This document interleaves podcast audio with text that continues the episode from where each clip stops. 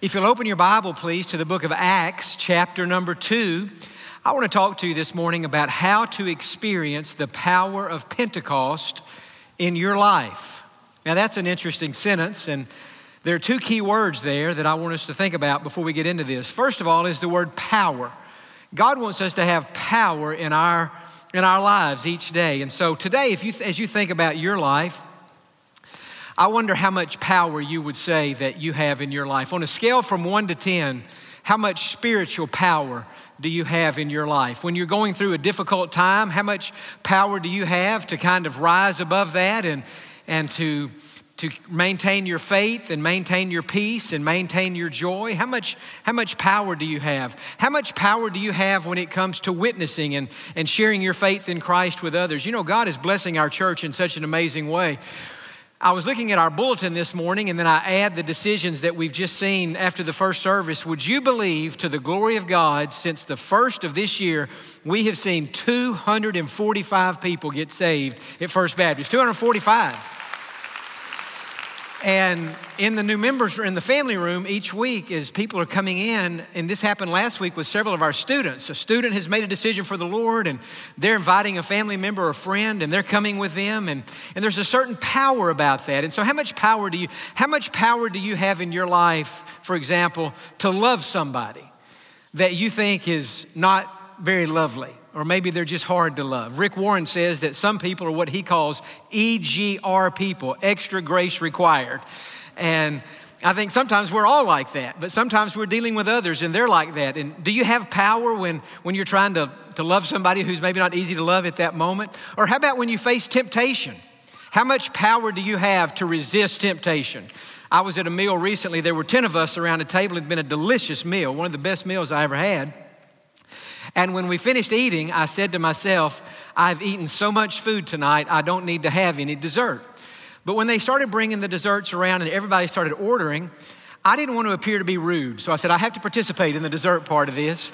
And there were three options lemon cake, red velvet cake, and some other cake that was funny looking. I didn't really know what it was. And so I thought, well, I'm going to order the lemon cake. It's vitamin C and it's basically like eating fruit. And so I'll just do that and they brought it out and it was wonderful. But you know by the time the dessert time was over i had eaten not only the, the lemon cake i had had some red velvet cake and some of the unidentified cake. I had eaten all three of the cakes. And that's okay sometimes to do that after a meal to splurge like that. That's not a serious deal maybe. If you do it all the time it could be but not that night it wasn't serious.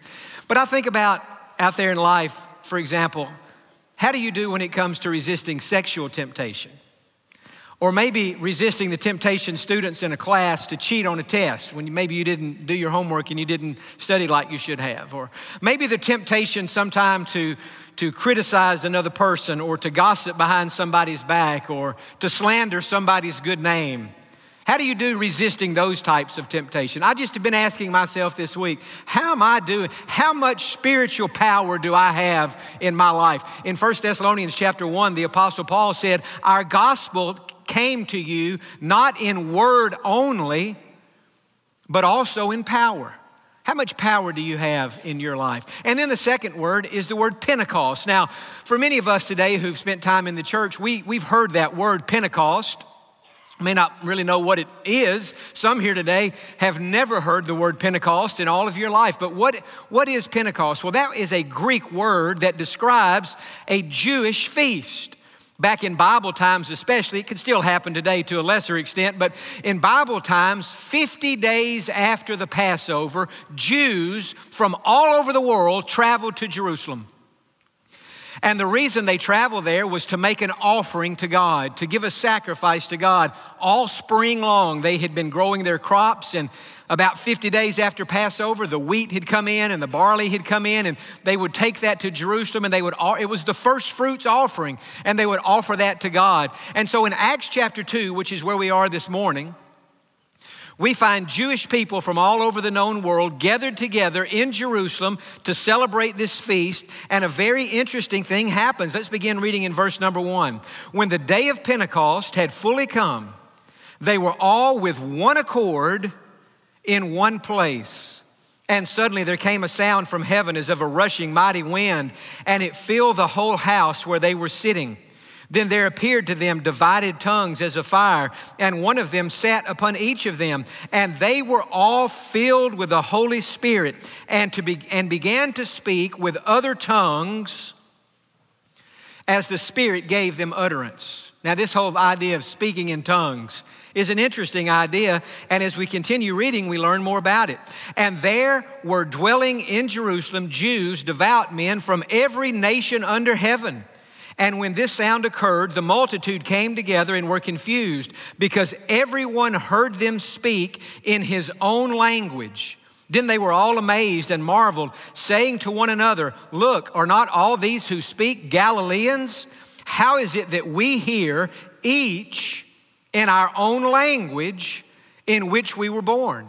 And so, what happened here at Pentecost is that when the Holy Spirit came upon these early disciples, God gave them the supernatural ability to begin to speak in tongues. In other words, they were speaking in languages they had never learned in all their life. It would be like today if we got on an airplane and flew to Germany.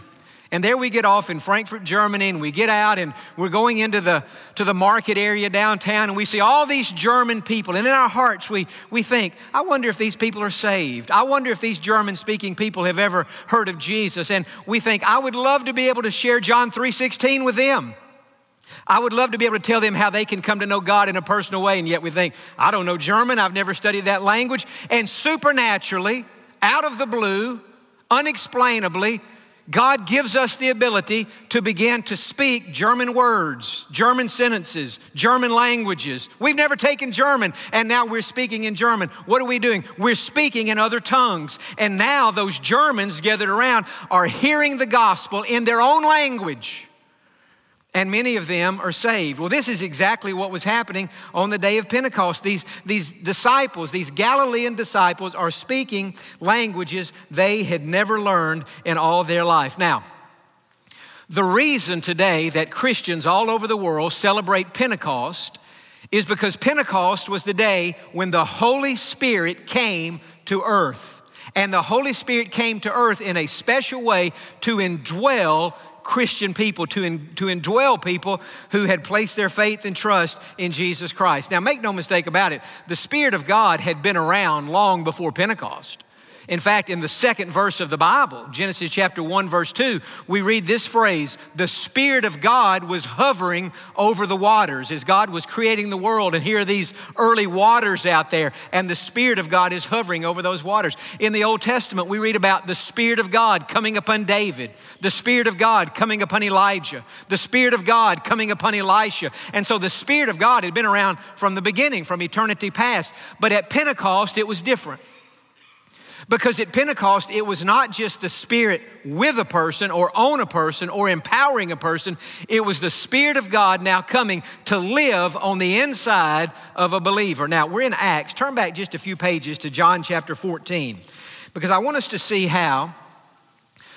Just on the night before he was crucified, Jesus was telling his disciples about the coming of the Holy Spirit. And in John 14, beginning in verse 15, he says this If you love me, keep my commandments.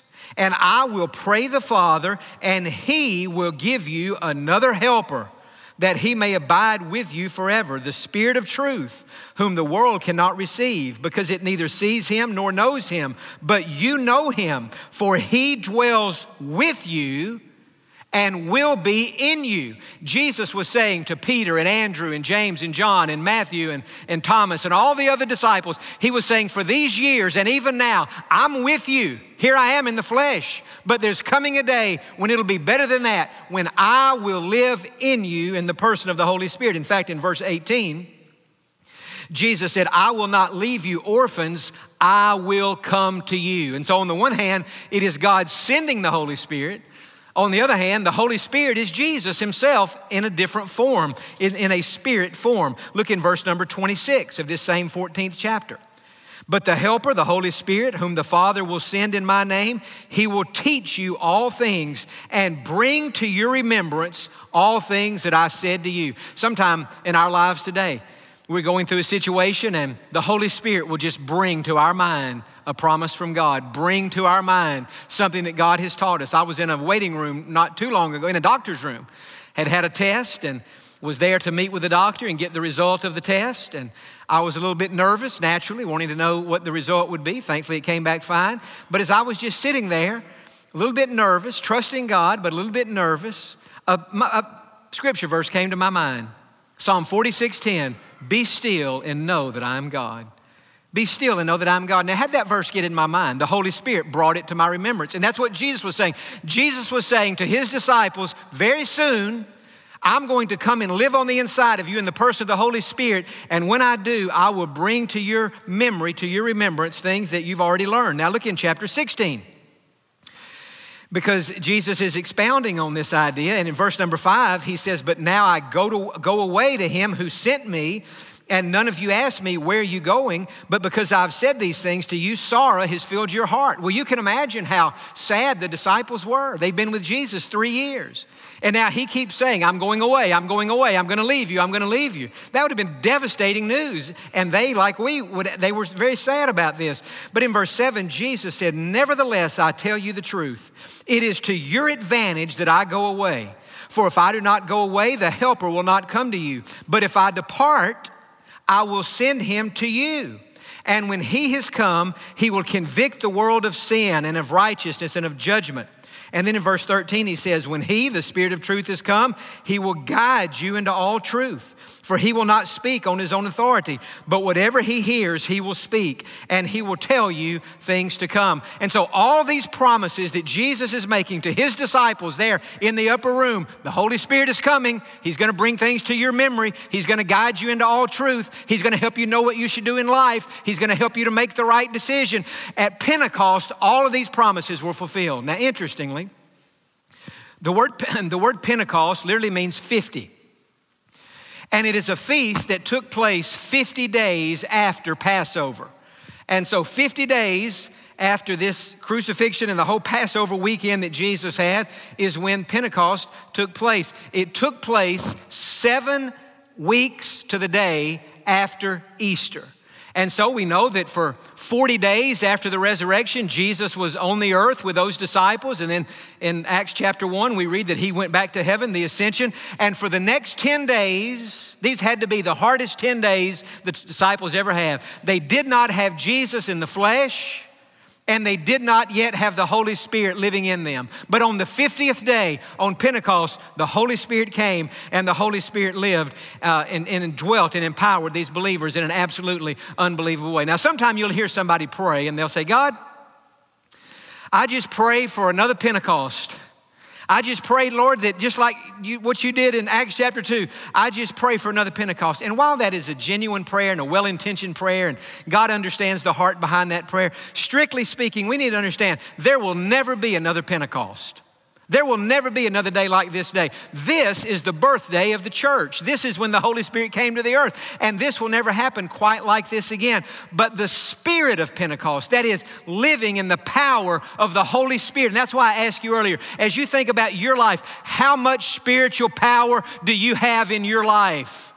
Well, God wants us to have this type of power. And we read, if we read the whole chapter, that Peter got up and preached a sermon. He gave the invitation. 3,000 people were saved and baptized on the spot.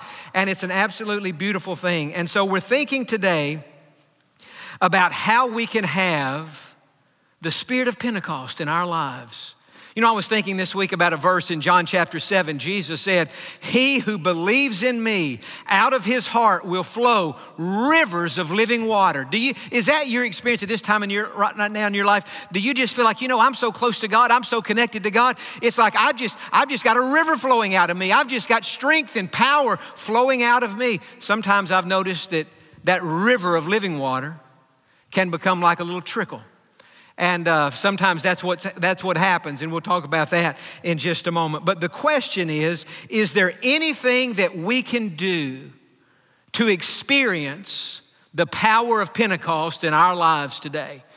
And the spirit of Pentecost in our lives today? And I believe certainly the answer to that question is yes. Now, back in Acts, I want us to think, first of all, that these disciples on this particular day were in the right place. They were in the right place. Let me give you a verse. You can just jot it down. I'll read it to you. In Luke chapter 24 and in verse number 49, Jesus said these words to the disciples just before he returned to heaven. He said, Behold, I send the promise of my Father upon you, but tarry in the city of Jerusalem until you are endued with power from on high. Stay in the city of Jerusalem. So, why would he have told them that? Think about this the disciples weren't from Jerusalem, they were from Galilee, 70 miles to the north. I mean, had I been them, and probably they thought themselves after the resurrection, after the ascension, they probably thought, well, we might as well go back to Galilee now to our family and to our friends and to our home and to our jobs. But Jesus had given a clear command you stay in Jerusalem. You stay, you tarry in the city of Jerusalem until you are endued with power from on high. And so we say of these early disciples, they were in the right place. They were doing exactly what God had told them to do. And it says to me, if we're going to experience this type of power in our lives, we must be obedient to whatever it is that God has told us to do. God does not bless disobedience. God does not bless it when we don't do what he tells us to do. Now, in Acts chapter 1, go back to chapter 1 and look in verse 12, because this is after the ascension. Jesus now has gone up to heaven. And in verse 12, we read, Then they, that is these disciples, returned to Jerusalem from the mount called Olivet, which is near Jerusalem, a Sabbath day's journey. And when they had entered, they went into the upper room where they were staying. This is the same upper room that they had been with Jesus on that Thursday night before the crucifixion. And he had instituted the Lord's Supper. They had the Last Supper. This was kind of their headquarters in Jerusalem. And in verse 13, we read a name, we read the names of these 11 disciples. Judas, by this time, has committed suicide. And in verse 14, it says, These all continued with one accord and supplication with the women and with Mary, the mother of Jesus and with his brothers. And so here these disciples, they're in the upper room, they're in the right place, and not only are they in the right place, they're doing the right thing. What are they doing? They're praying. They're having a prayer meeting. In fact, in verse 15, it's not just these 11. We read Mary, the mother of Jesus, his brothers, but in verse 15, and in those days, Peter stood up in the midst of the disciples. Altogether, the number of names was about 120. So there are approximately 120 people in the upper room, and what are they doing? They're praying. We would say it this way they're doing the right thing. Now, every one of us here wants to have power in our lives, power to resist temptation power to overcome obstacles and challenges, power to, to deal with difficult people. We want to have power in our lives, but the power comes when we're in the right place and we're doing the right thing. I was reading even last night a quote about from John Wesley, one of my favorite characters in church history, the founder of the Methodist Church. And John Wesley said of prayer, prayer is our spiritual breath. It's the breath of our spiritual lives. I read last night something about Wesley I did not know that for years he made it his practice to wake up every morning at four o'clock and to pray until eight o'clock in the morning. He prayed for four hours before he began his day. And then when he would begin his day, every hour on the hour, he would pray a brief prayer. As he got older, that four hours of prayer turned into eight hours of prayer. He spent what we would call an entire work day praying. You say, well, I don't guess he had time to do anything else. Well, he did a lot else. But Wesley had learned that prayer is where the power is. I know most of us are not going to pray. I don't pray four hours a day, and most of us don't. But we have to look at our lives and ask, am I spending any time praying? And am I spending any time putting my putting myself in a position to receive the Spirit's power in a special way in my life. But the interesting thing, and what I'm really getting to this morning, not only were they in the right place, and not only were they doing the right thing, they were doing the right thing with the right heart attitude. Go back again, chapter 2, verse 1. I want us to kind of focus on this. When the day of Pentecost had fully come, they were all with one accord in one place. Now, Luke, who wrote this, could have just said they were all in one place. Well, we would have got it in our mind. They're in the upper room. But he, he said more than that. He said they weren't just in one place, but they were all with one accord in one place. That is, their hearts were together. Most of the translations say they were together in one place. I've heard some preachers say it this way they were together, together. They were together physically, certainly, but they were also together spiritually and in their minds and in their hearts. Now, think about this. Here are a group of disciples receiving the fullness of the Holy Spirit. Now, Pentecost is not going to happen again, but for those of us who are saved, we already have the Spirit of God living in our hearts. The question is, are we walking in the fullness of that? Are we experiencing the fullness of that power? Or are we doing something that is preventing the Spirit of God from working through us? Well, these disciples had nothing preventing the Spirit of God. They were in one accord in one place. It would be possible. I don't I hope it's not. But it would be possible in a room with this many people today for you to be sitting next to the person you're sitting next to. And you say, John, here we are at First Baptist Church on a Sunday morning. We're together on the same pew, and yet you're not together in your heart. Maybe you had an argument at breakfast. Maybe you had an argument yesterday. Maybe something happened on the way to church this morning. You say, Yeah, we're together, but we're not really together. Now, as I look around, everybody looks together together. Everybody looks happy together. I'm just saying it would be possible for there to be something in between you, even in the person you're sitting next to. And you're together on the one hand, but you're not together in your heart because something has happened, something was done or said, and what has it done? It has rubbed you the wrong way, it has offended you, and that offense, instead of just dealing with it and before God forgiving that person and letting that go, it has taken root, and now it's a bitter root and that bitter root in your heart right now makes you say, what that man's saying is right. I'm together with her. I'm together with him. I'm together with them. We're together on the same pew, but we're not together in our hearts. And I'm saying when we get like that, it blocks the flow of the Holy Spirit in our lives. I was out watering my yard the other night, just kind of with a, with a hose, watering the foundation, watering the grass, and I turned around a corner, and when I did, I noticed there was no water coming out of the hose. And I knew why. When I turned around and looked about 20 feet up, there was a kink in the hose from where I had turned the corner. So I had to go up and let the, get the kink out of the hose. And when I did that, the water started flowing out. That's exactly what happens in our lives. Sometimes there's a kink, and many times it's bitterness, it's anger, it's resentment, it's unforgiveness, and there's a kink in the line up here but what it's doing, it's, a, it's preventing the flow of the water from coming out down here. Instead of there, as Jesus said, He who believes in me, out of his heart will flow rivers of living water. Instead of there being rivers of living water, what is there? There's a slow trickle. Or maybe there's not anything at all because we have blocked the flow of the Holy Spirit. Now, what I'm saying to you today is on this day of Pentecost, when the Holy Spirit came, into these believers' lives and fill them with their spirit. They had no such kink, they had no such blockage, they had no such thing preventing the spirit from doing what he did. And if you think about, you still listening, by the way, say amen. As you think about these disciples and these 120 people in that room, they had every reason in the world to have resentment towards each other, to have bitterness towards each other to have unforgiveness towards each other. You say, What do you mean? I'm just, I just use your brain. Think about Mary, the mother of Jesus. She's in the room with all these disciples. It would have been easy for Mary to have looked at this group of disciples and to have thought to herself, You guys say that you're followers of my son. Your ultimate loyalty is supposed to be to my son. But on the night that he was arrested in the Garden of Gethsemane, every single one of you fled and you ran away. When Jesus needed you the most, you weren't there.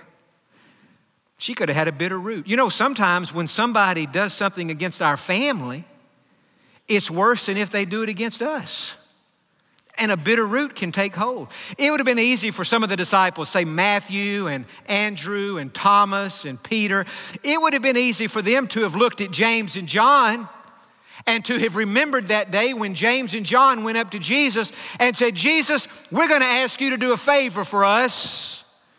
And Jesus said, What do you want me to do? And they said, What we want you to do when you set up your kingdom in heaven, we want you to let one of us sit on your right hand and the other to sit on your left hand. And Jesus said, who sits where is the Father's decision. It's not mine to make. But those other disciples could have looked at James and John and said, Who do you think you are? Asking Jesus to give you the best seats in heaven. I mean, they could have had that bitter root. All the people in the room could have looked at Simon Peter and they could have thought, do you think you are always being our leader, always being our spokesman? Anytime anybody asks a question, you're the one who answers. Who do you think you are, Peter? In the Garden of Gethsemane, less than two months ago, when Jesus was arrested, you lost your temper and you cut a man's ear off. What kind of spiritual leader are you? And if that's not bad enough, a few hours later, you denied that you even knew Jesus. You see, they could have been thinking these types of things. And what would that have done? It would have blocked the flow of the Holy Spirit. On the day of Pentecost, when the Holy Spirit came down, I'm saying those 120 people in that upper room had nothing in their heart that would prevent the Holy Spirit of God from working in them. And yeah, hey, folks, look. We live in the, in the real world, just like they did, but we do too. And sometimes something is said Sometimes, sometimes something is unintentionally said. Somebody offended us, they hurt our feelings, they rubbed us the wrong way, they criticized us. They didn't even mean to, it just came out wrong. Sometimes it's intentional. But if we're not careful, we can become bitter. Sometimes it's, it's, it's more than that. It's something far more serious. Maybe someone has hurt you or someone has betrayed you or something, and, and, and that, that offense has not been dealt with. And that offense now is still in you and it's taking root in your heart. That's why in Hebrews we read about the, the bitter root that can take place in our heart. And that bitter root produces bitter fruit.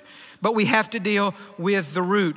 Bitterness, I've written this in my notes, anger, resentfulness, and unforgiveness blocks the flow of the Holy Spirit in our hearts. And I'm saying, and you don't need me to tell you, it can happen to any one of us. And I'm saying it probably has happened to all of Maybe it happened last week in your life. Maybe happened over the weekend. I can remember a few years ago, I was speaking at something here in Pasadena, and I got finished and I was walking back to my car in the parking lot, and a man walked out the door with me. He said, he introduced himself. I didn't know him.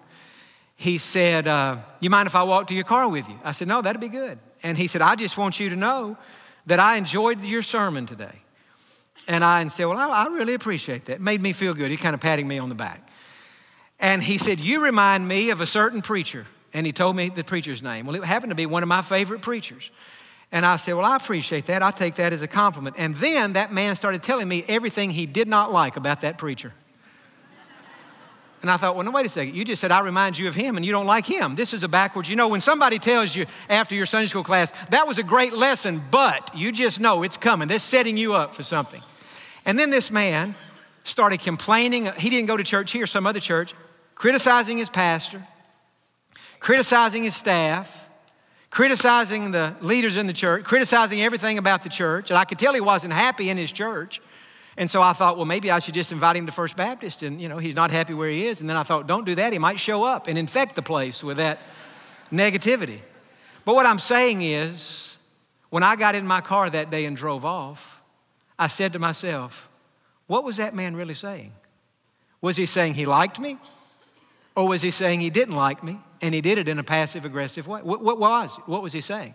Well, I never did know, but I knew this. I couldn't let, if it was the negative, I couldn't let that take root in my heart because bitterness and resentment and anger and unforgiveness and somebody has rubbed you the wrong way and somebody has done something that you didn't think was right, and maybe it wasn't right.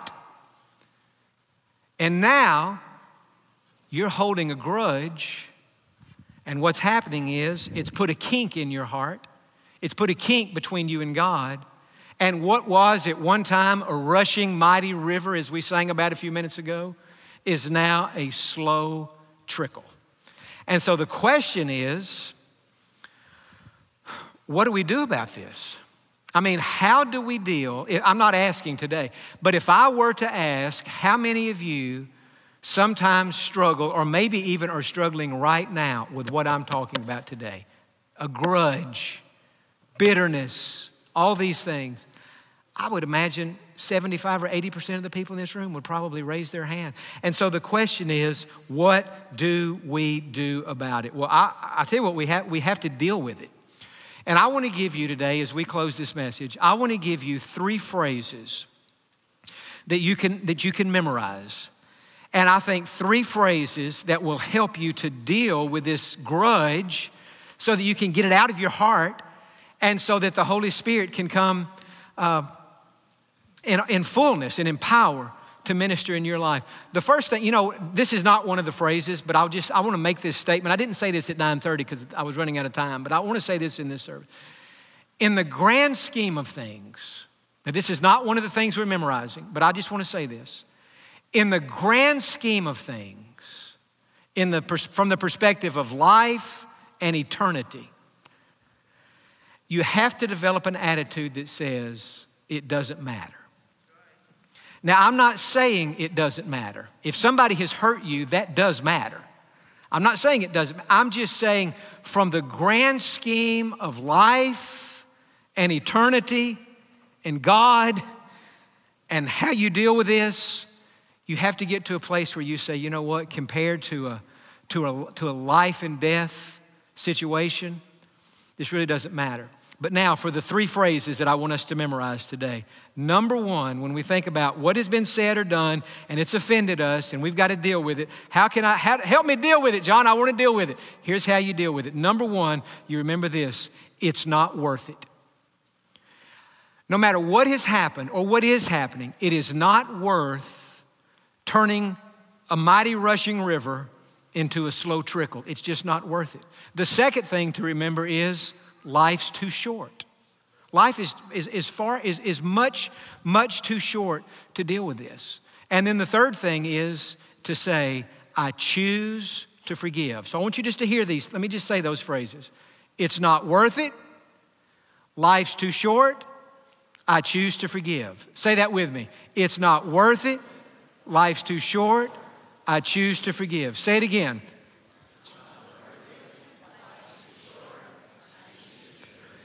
There's something about those things. It's not worth, it's not worth what it's doing to me. Life is, life is too short for this. I have a friend, a friend in our church.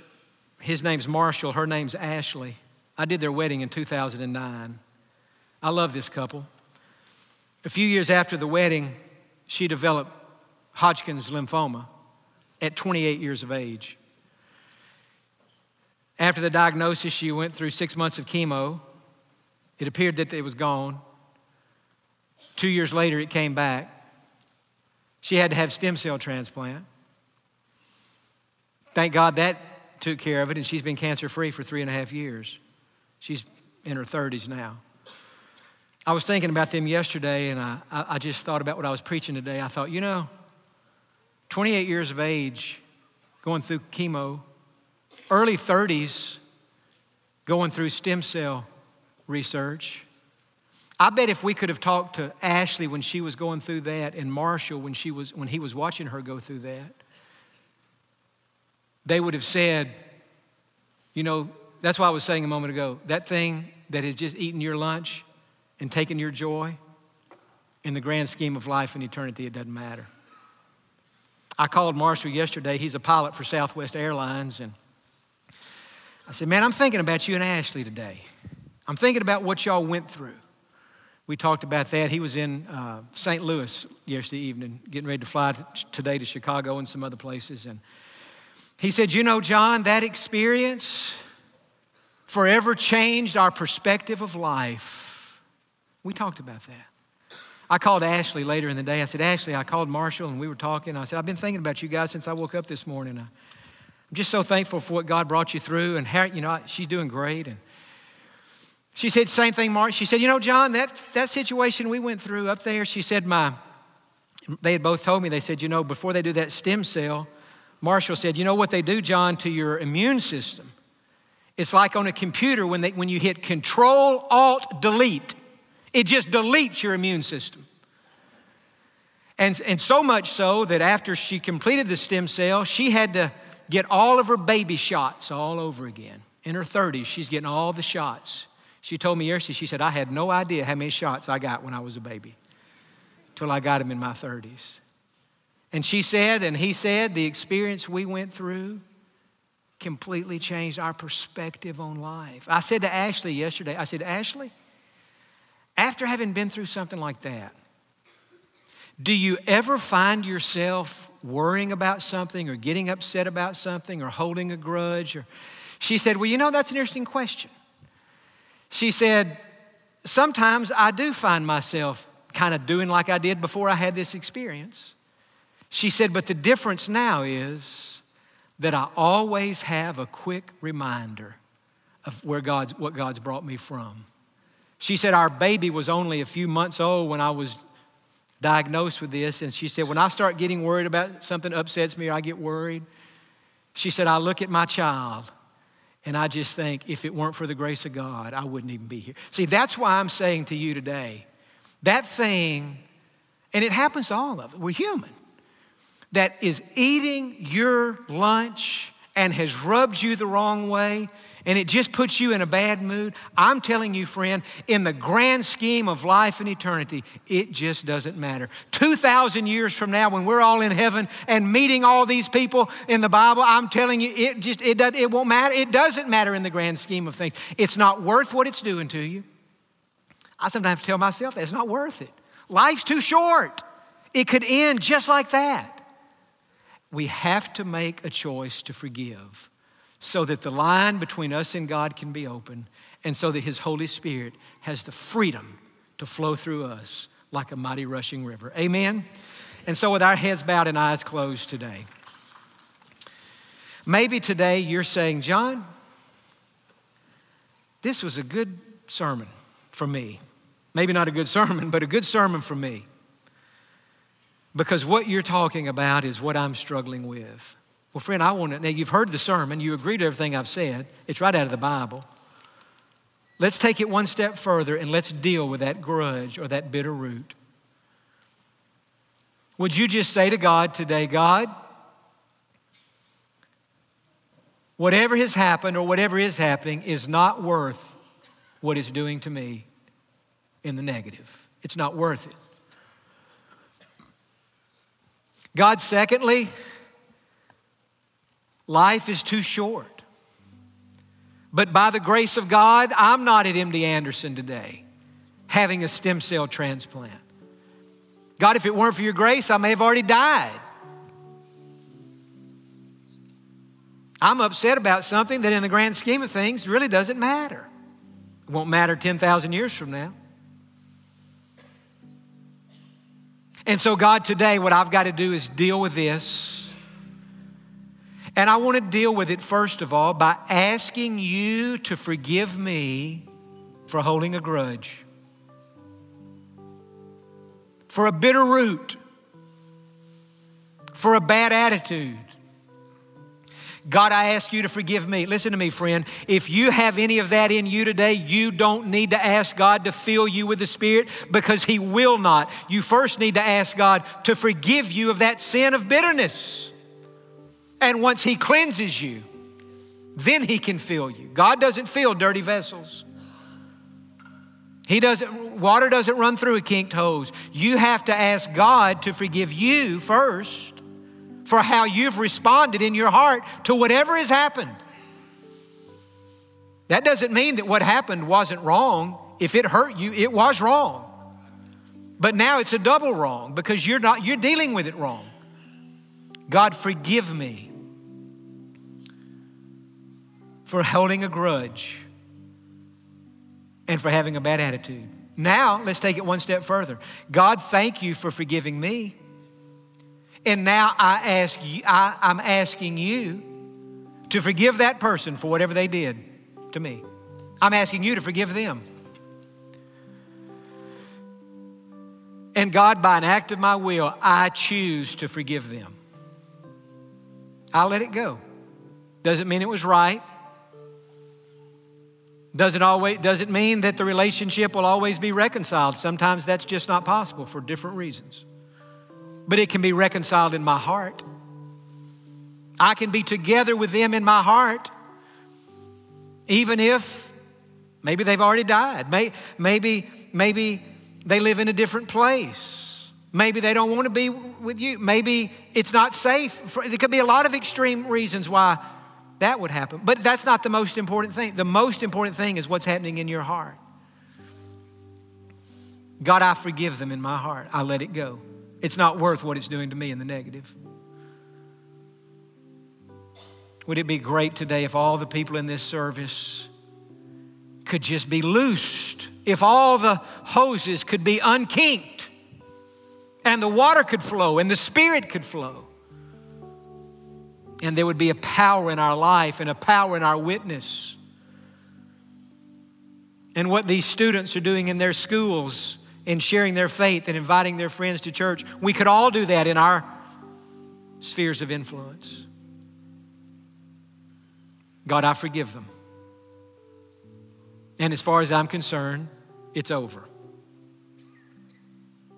It ends today. Now, before we close today, there's some who need to be saved. You know, in the first service, we saw a 32 year old man get saved. We saw another man get saved. It was his first time to come to church here. We saw a man get saved in the first service who, listen to his testimony. He walked in the church today an atheist. He heard the message, he got saved, and he walked out a child of God. And that's about as extreme as it gets right there. He walked in the church today not even believing in God.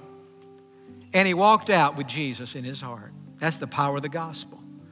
Today, some in this service, there's no doubt in my mind, there's some who need to be saved. You say, Jon, help me pray that prayer. I'll help you. Pray this right now. Lord Jesus, come into my heart, forgive my sins, and make me a Christian. I ask you to save me, and I trust you to do it. Welcome to my heart, Lord. Put me on a new path begin to make me the person that you want me to be.